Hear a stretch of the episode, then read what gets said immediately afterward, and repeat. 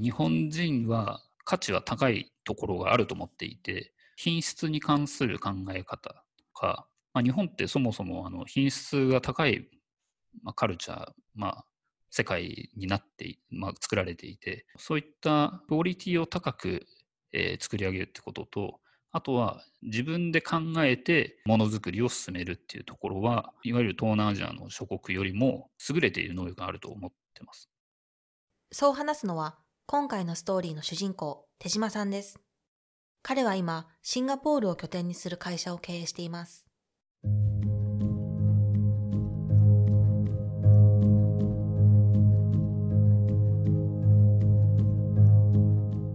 こんにちは、森まりのです。ベンチャーキャピタル KVP でアシスタントを担当しています。ロールモデルはエンジニアのキャリアストーリーを紹介し、キャリアプラン形成に役立つ情報を伝えるポッドキャストです。今回は日本でエンジニアとして働いた後、ガオガオという会社を立ち上げ、現在シンガポールで暮らす手島さんのストーリーを紹介します。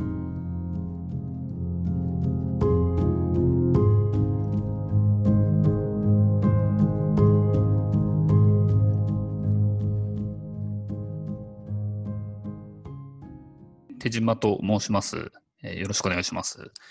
と今はですね、私はあの2社目の起業をしてまして、その会社がガオガオっていう会社でやっています。もともと2年前にですね、あのバンコクで、まあ、ちょっと前の会社の都合があってですね、私は東南アジアに4年前ぐらいから移住していて、まあ、タイで特に、え、日本からグローバルを志したいエンジニアをターゲットに、まあ、コミュニティを作ることで、そこからまビジネスに発展させるっていう発想で、え、今に至ります。それで今、え、どういう事業をやっているかというと、世界中でものづくりの連鎖を起こすっていうビジョンでですね、メンバー大体副業含めて35名ぐらいで2つの事業をやってますと。で、1つは、え、スタートアップスタジオっていう事業で、あの起業家の方とか、あとはあの新規事業部、会社の中の新規事業部の方とか、まあ、そういった方たちに対して、まあ、企画から、まあ、コンサルっぽくですね、入って、まあ、開発を0、01の開発を支援するっていうところ。まあ、そこが一つの大きな事業ですね。でもう一つは、あの、研修事業をやっていまして、あの、これから、えー、プログラミングを学んでキャリアチェンジをしたいといった方たちに、まあ、いわゆるプログラミングスクールをやっていて、まあ、うちがちょっと特殊なのは、あの、海外に、えー、泊まり込みで、えー、メンターさんと一緒に共同生活をしながら、えー、勉強していくような、えー、コースを提供したりしています。シンガポールでスタートアップスタジオとエンジニアの2本の軸に活動する手島さん。そもそも彼はいかにして海外に渡ることになったのでしょうか？なんで海外っていうのを話すと結構遡るんですけど、まあ、今結果的に僕は今年からシンガポールで活動してまして、もともと海外でという気持ちを持ち始めた時期っていうのはもう10年前ぐらいなんですね。大学院時代、とあるウェブアプリのコンテストで入賞。その景品が賞金とシリコンバレー1週間の旅というものでした。そこでの旅で大きな衝撃を受けたといいます。で、西海岸に訪問した時に、今でいう GAFA みたいな感じですけど、Google の本社訪問したりとか、あとは Evernote の、本社訪問したりとか、Twitter とか、あのインキュベーション施設とかですね、そういうところも見させてもらって、まあ、その時僕はかなりの、えー、カルチャーショックを受けたっていう経験をしています。っていうのは、あの日本の、えーと、エンジニアの文化とか認知のされ方っていうのが、当時、えー、10年以上前って、結構あの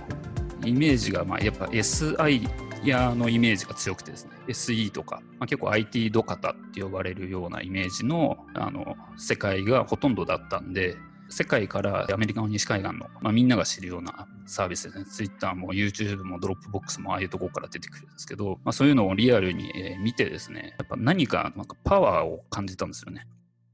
今でもその時の光景が鮮明に思い浮かぶそうです。目を輝かせながら彼は語ります。世界中で使われているプロダクトの開発を楽しそうに、えー、取り組んでいる。デモの準備とか、まあ、あるとか、まあ、忙しいのは間違いないんですけど、まあ、すごくあのポジティブに自分のやっていることを誇りを持ってチャレンジしているし、その会社がやっぱそういう人たちを本当に前向きに仕事をできるような環境を作っているっていう状況、本当に伸び伸び働ける環境とか、そこは本当全然違うなっていう感じを受けました。この時、自分も海外で働いてみたいと思ったそうです。ですが、すでに日本で IBM からの内定をもらっていました。まあ、結局僕はあのもうすでに内定を大手からもらっていた状態だったんで、そのまままあ日本で就職したわけなんですけど、その頃からずっと海外でチャレンジしたいという気持ちをずっと持ってたっていう感じですね。新卒で IBM の研究所に入ってですね、ソフトウェア開発をしている研究所なんですけど、今で言うと、え、ー、と、ワトソンっていう AI のブランドがあるんですけど、そこの組織の一部でテキスト解析とか検索とかをするソフトウェアを5年ぐらい開発してました。チームとしては結構グローバルで、アメリカに UX の人がいたりとか、アイルランドでテストを QA チームがいたりとか、割とそこら辺はグローバルに仕事ができていたとは思ってますね。5年ほど働いたある日、手島さんは思い立ちます。自分は本当にこのままでいいのか？と。まあ、ちょっとあまりにもホワイトすぎたっていう のが実はあってですね、定時がまず遅い、11時までにあの行けばいい、6時ぐらいには帰るっていう、まあ、すごく健全なんですよ。まあ、研究所っていうのもあって、割と穏やかにみんな仕事できる環境で。文句なしの、えー、快適な環境なんですけど、なんかどこかで僕は、その、このまま、えっ、と、10年、20年、えー、何不自由なく仕事することができるんだけど、それでいいんだっけなってちょっと思い始めて悩んでた時期がありました。こうして伸びてきているサービスに関わりたいという理由から LINE への転職を決意2年ほど開発に携わりますしかし海外で働きたいという思いは日に日に強くなる一方でした。今から言うと4、5年前ですね。やっぱり海外とか何かチャレンジ、大きなチャレンジをしたいという気持ちがその時も強かったんですよ。当時海外のあの企業に直接アップライとかしたりとかして、えー、いろいろあのキャリアを模索しようとしてた時に、とある VC のあの仕事されている方が起業するタイミングで一緒に共同創業者とまあ、県 CTO としてやりましょうっていう話を、まあ、受けたと。で、その時、まあ、いろいろ選択肢としては、まあ、あったんですけど、企業と海外で働くっていうのを天秤にかけたときに、なんとなくあの海外の選考もオーストラリアの会社とかに応募してたんですよ。で、それは結構最終面接まで進んだんですよ。ってことは、あの、もしかすると5年後とかにそういう形で応募しても通るかもしれないなっていう気持ちがちょっとあって、誘われた企業って多分当時僕30ぐらいだったんですけど、30でしなければ5年後以降に起業するっていう経験は絶対できないだろうなっていう感覚があって、海外の前に起業しとくかぐらいの気持ちでした。海外に行く前にまずは起業。そう思った矢先、思わぬ出会いがあります。起業してみたら、ファウンダーのもう一人の方も、すごくグローバル思考強くてですね、まあ、当時、あの、エアビーとか、あの、伸びてきていた時期で、まあ、東南アジアのビラ、まああいうのに特化したウェブサイトを作りましょうっていうようなじゃあまあ営業都合で海外に行っちゃいますかぐらいの形で、で海外ありきで海外行ったというよりは、起業するっていうステップを一回踏んで、日本でいろいろ試行錯誤をやっていた結果、まあひょんなところから海外に行くきっかけがあり、もう即決して海外に行ってしまったっていう感じですね。起業するついでに海外にも行っちゃえという何とも大胆な決断をします。結果として長年抱いていた海外で働くという思いを叶えます。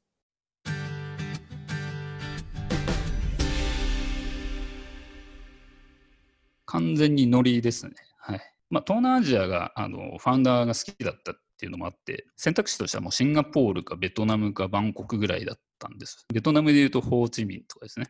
で、あと、タイのバンコクだったらどこがいいっていう話で、まずシンガポール高そうっていう。まあ、スタートアップだし、ランニングコストあんまかけたくないし、シンガポールはやめとこう。で、ベトナムとバンコクどっちがいいかね、うんって考えると、バンコクの方が楽しそうだねぐらいの気持ちで。まあ本当その理由で4年前ぐらいにあの移住しました。こうして満を持してバンコクに渡ることになります。いざ海外に渡ってみてどう感じたのでしょうか？で、まあ行ってみると、あの、なんとなく行く前ってすごくハードル高いような感覚あるんですけど、行ってみるとなんてことなくて、別にそんなに考えていくようなものでもないなっていうのが、まあ思い返すと感じることですね。TOEIC だけは高いタイプでした。スコア的にはまあまあ高いと言われる部類なんですけど、あのそれはまあリーディングとか、なんか問題で出てくるリスニングとかはまあまあできたんですけど、やっぱり実践のスピーキングは未だに苦労してるレベルです。もう全然できないレベルでしたね、当時から。そんなもんでいけます。特に東南アジアはみんなあの英語が別に第一言語ではなかったりするんで、そんなにあの不利な感じは思わないですね。まず、最初にどんな事業を手掛けたのでしょうか？いろいろやりましたね。まあ、宿泊関係のサービスとか、タイでも結構インスタグラムが流行っているので、あのインフルエンサーマーケティングみたいな、まあ、そういった領域でやったりしていたんですね。ただまあ、ちょっといろいろ端折って言うと、まあ、事業としてはなかなかうまくいかずですね。会社としてはあの閉じたんですね。こうして最初の事業はうまくいかず、会社はクローズ。一度解散し、手島さん自身も職を失ってしまいます。ここで彼が取った決断とは？もうちょっと30代はチャレンジしたいなっていう気持ちは、まあ、あったんで、やっぱり、えー、もう一回何かやってみようっていう気持ちで始めたのがガオガオっていう感じですね。諦めることなく再びチャレンジすることを決意します。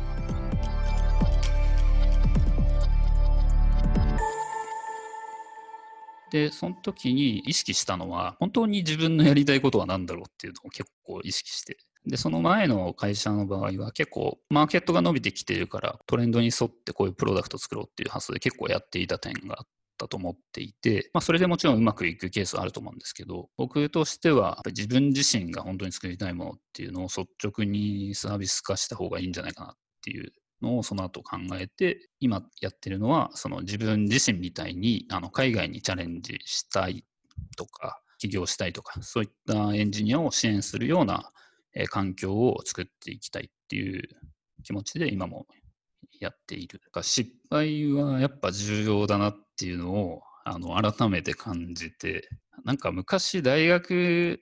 の時とか就活で失敗談をなんか語るみたいなトレンドというか典型質問あるじゃないですか。あれって何なんだろうっていう感じだったんです当時。でも今の自分になって失敗するぐらい本気でやった経験ってすごい価値が学びが多いなっていうのを思っていて僕がもしかしたらそういう就活面接出るな失敗談とか聞くかもしれないって今今更ながら思ってます。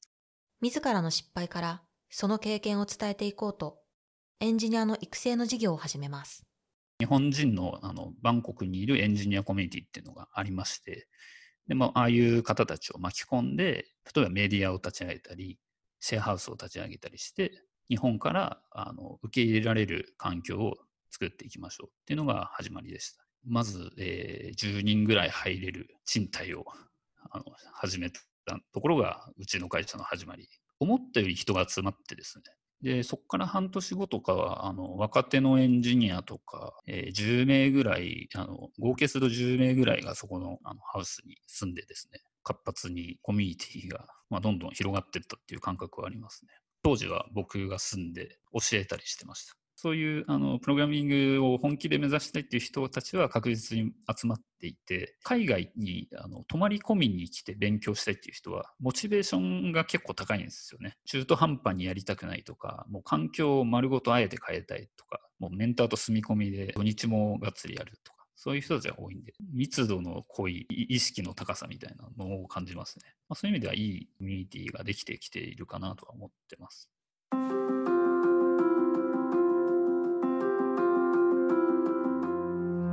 こうしたエンジニアコミュニティの事業とは別にシンガポールで新たな事業を展開していきます。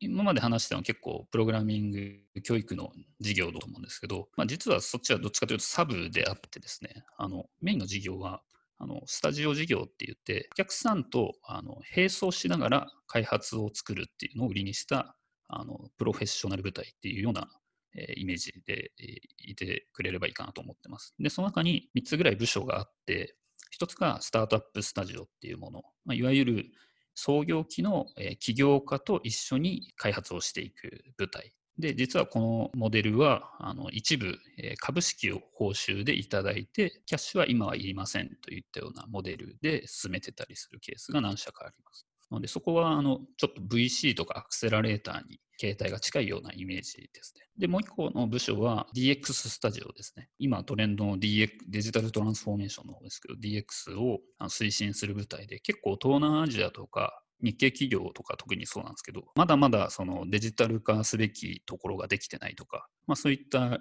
あの会社多いんで、まあ、特に東南アジアメインで、えー、そういう DX 推進するような部隊として、スタジオって呼んでる部署が1個あると。もう1個はクリエイティブスタジオっていう部署で、まあ、いわゆるウェブサイトとかコーポレート CI とか、デザイナーが入るようなウェブサイト制作の部署があったりします。その3つがメインで動いていて、今、えー、グローバルでお客様の数でと15、6社ぐらいが同時に並行して動いていて、メンバーでいうと副業を含めて35名ぐらい稼働しているような事業になります。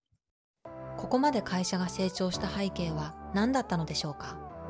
やっぱりプロジェクトとか進めていくとどうしても若手だけだと成り立たないっていう状況は結構起きるじゃないですか。で、シニアを一本釣りとかして取りたい取りたい言ってたんですけど、難しいんですよ。まあ、スキルのある人って、いろんな選択肢のある中で、なんでうちに来るだろうっていうのを考えると、まあ、まだまだ、あの、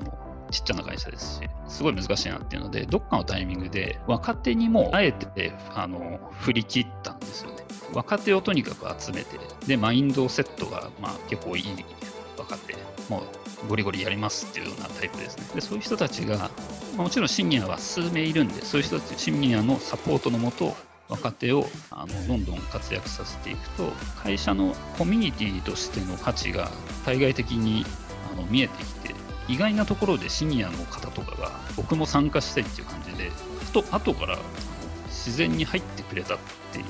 事例があってですね、僕たちとしてはそういう、例えば20代で家庭で海外とか、まあ、企業とかに何かチャレンジしたいんですっていう人たちを中心的に集めていきたいっていう感じです。はい、若手中心のメンバーでどんどん成長を見せています。ガオガオはどのようなお客さんと仕事をしているのでしょうか？バンコク現地のお客様もいますし、今だとアメリカのお客様も結構いて、結構と言って2、3社ですね。で、あのシアトルの方とか、あとは、えー、サンフランシスコとかからリモートであのうちがプロジェクトを受けていたりとか、あとシンガポールでもあのお客様はおりますし、あとは日本がやっぱり大きなボリュームでお客様がいるっていう感じなんで、まあ、世界、まあ、いろいろなとこに あのお客様はいます。国籍に関してもバラバラで、東南アジアで日系企業のお客様になると日本人がほとんどなんですけど、まあ、中にはあのローカルの起業家も支援しているプロジェクトがあって、まあ、そういったところだとタイ人のファウンダーだったり、オーストラリア系の、韓国系のオーストラリア人のファウンダーだったりとか、まあ、いろいろグローバルなプロジェクトもあったりしますね。今後、ガオガオはどこへ向かっていくのでしょうか？僕もはっきり今、ここ、例えば EXIT ゴールみたいなのを考えているわけではなくて、まあ、漠然とレベルなんですね。まあ、今はまだやっぱりあと3年から5年はしっかりこの事業をやろうと思ってるんで、その手前のまだ2年目、まあ、3年目が始まったタイミングっていうくらいの気持ちです。で、今後は僕が今、今年からシンガポールに来てまして、シンガポールでのスタジオ事業の拡大っていうのを目指してますし、あとは中心的な若手メンバーがあの徐々に自分自身でそういうプロジェクトを取ってそこでまた、えー、彼の下でエンジニアコミュニティを作ってここでまた一つの島を作っていくみたいなのをここ数年でやっていくっていうのをイメージしています。現在ガオガオで働くメンバーは全員が日本人だといいます。手島さんが考える日本人エンジニアの付加価値とは？例えば中国とかインドとかベトナムとかと比べると日本人って単価は比較すると高いんですよね。けどやっぱり僕はあの日本人は価値は高いところがあると思っていて品質に関する考え方とかまあ、日本ってそもそもあの品質が高い、まあ、カルチャー、世界になって、まあ、作られていて、もともとの品質感覚が高いんですよ。クオリティを高く、えー、作り上げるってことと、あとは自分で考えてものづくりを進めるっていうところは、いわゆる東南アジアの諸国よりも優れている能力があると思ってます。最近あのアメリカに、えー、訪問した時に、半年前ぐらいなんですけど、えーと、現地の人にあのヒアリングして、やっぱり今、アメリカは単価が、まあ、あまりにも高いんですよ。特にサンフランシスコとかだと、ジュニアレベルでも年収1500万円ぐらい出さないと雇えないような状況なんです。現地で雇うならなんですかね。まあそこはあまりにも高騰しているんで、まあ、彼らとしては結構海外にあのリモートで発注するっていうのが割と現実的に動き始めているんですね。で、そこで彼らに聞いても、日本人の現地で活躍してるエンジニアってすごい少ないんですけど、みんなすごくできるって言っているのと、現地で活躍されている日本人の方も、日本で働いてたエンジニアたちはアメリカでも通用するはずだっていうふうに言ってるんです。日本人は能力的にはアメリカと対等にやれるはずの能力を持ってるにもかかわらず、単価で言うとアメリカよりは低いっていう状況ではあるんで、まあ、逆に言うと、実はチャンスだと思っているっていうことですね。で、能力は高くて、中国とかよりはあの高いんですけど、それ以上のハイパフォーマンスであるっていう価値を提供できれば、結構活躍できる道あるのかなって常々思っています。現在、急成長中のガオガオ。まだまだエンジニアを募集しているそうです。うちは、あの、一部の中心人物数名以外は、あの、業務委託の契約をしてるんですね。基本はもうプロジェクトに入った稼働分のあの請求に対してお支払いしているような状況で、まあ、プロジェクトに入る前に、基本的にはもう希望年収を叶えるように動くんで、今までからすごく下がるなんてことはほとんどないというか、それがないように調整した上でプロジェクトを開始しているような状況です。まあ、なるべくマッチするように進めているので、そんなに年収は変わりませんというか、上げるように交渉することもできますっていう感じです。面白い設計としては、希望があれば、お客さんの本当創業期で CEO の方とすごく相性が合えば、本人にあの株式をその会社の株式を持ってもらって、まあ、そのハイブリッドのような形で、まあ、ある程度生活最低限の給料を渡して、あとはまあ株で大きなリターンを狙いましょうみたいな、そういった設計もあの可能なんで、いろいろ柔軟に応じますっていう感じです。絶賛エンジニア募集中なので、これからまあ僕らがまあようやく去年、えー、シンガポールで本社登記して、まあ、コロナも徐々に明けつつあるので、まあ、本格的に動き始めたいと思ってるタイミングなんで、多分あんまりその海外で活躍したいと思ってる人が、これだっていう、あの、日本から海外って考えたときに、会社の候補ってあんまりない気がして、まあそういう人たちに向けて何か、あの、いいきっかけを作れる存在にはなりたいと思ってるんで、ぜひ興味があれば一緒にやっていきましょうという感じでよろしくお願いします。気になった方は、概要欄のガオガオのウェブサイトをチェックしてみてくださいね。最後に手島さんの今後のプランを聞いてみました。今のやっぱ会社をあの成功させるっていうのがまあ一つの野望でその後はまあ正直あんまり考えてないっていうところですね。自分の経験を日本の人たちに還元したいっていう気持ちは結構強いんでやっぱ当面僕はなんか海外とかそういうところでいろんな開拓をしていってまあ、最終的にそれを日本に還元できる場に入れればいいのかなっていうような感じです。これからの手島さんのさらなる活躍に注目しましょう。この番組は、ポッドキャストプロダクション、ピトパのオリジナルコンテンツです。番組の感想、リクエストは概要欄のリンクよりお待ちしております。それではまた次回お会いしましょう。